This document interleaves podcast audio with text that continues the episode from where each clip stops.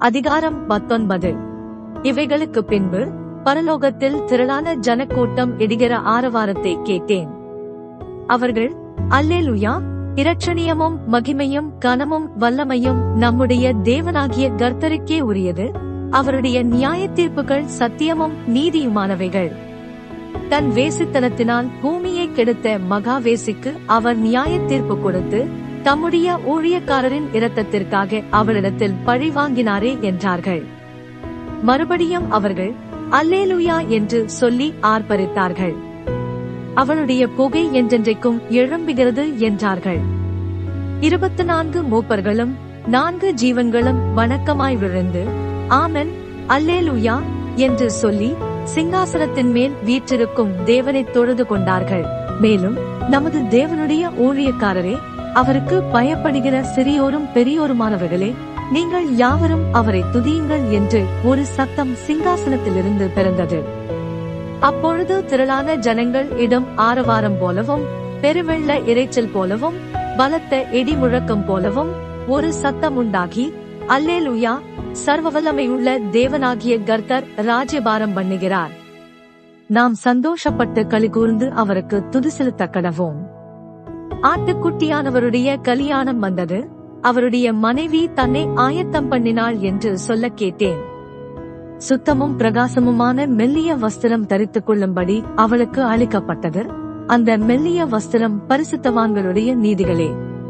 பின்னும் அவன் என்னை நோக்கி ஆட்டுக்குட்டியானவரின் கலியான விருந்துக்கு அழைக்கப்பட்டவர்கள் பாக்கியவான்கள் என்றெழுது என்றான்.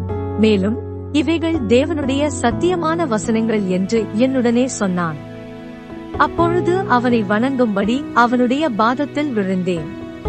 அவன் என்னை நோக்கி இப்படி செய்யாதபடிக்கு பார் உன்னோடும் இயேசுவை குறித்து சாட்சியிட்ட உன் சகோதரரோடும் கூட நானும் ஒரு ஊழியக்காரன் தேவனை தொழுதுகொள்.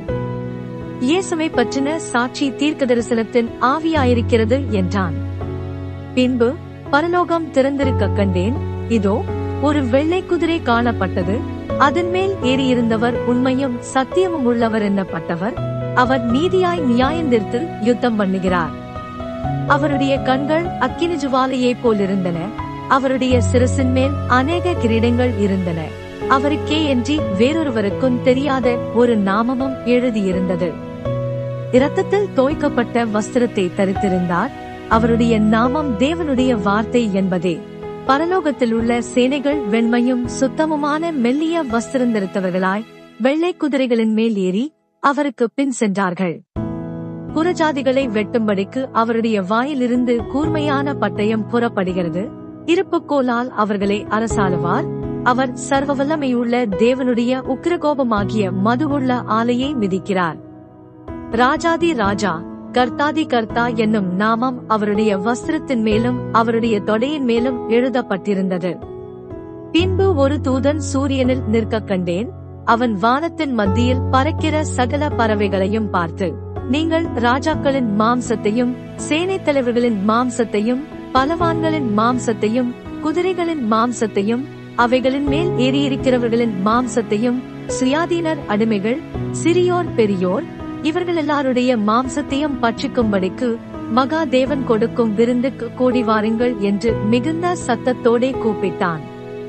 பின்பு மிருகமும் பூமியின் ராஜாக்களும் அவர்களுடைய சேனைகளும் குதிரையின் மேல் ஏறியிருக்கிறவரோடும் அவருடைய சேனையோடும் யுத்தம் பண்ணும்படிக்கு கூடி வர கண்டேன் அப்பொழுது மிருகம் பிடிக்கப்பட்டது. மிருகத்தின் முன்பாக செய்த அற்புதங்களால் அதன் முத்திரையை தரித்தவர்களையும் அதன் சொரூபத்தை வணங்கினவர்களையும் மோசம் போக்கின கள்ளத்தீர்க்கதரிசியும் கூட பிடிக்கப்பட்டான்.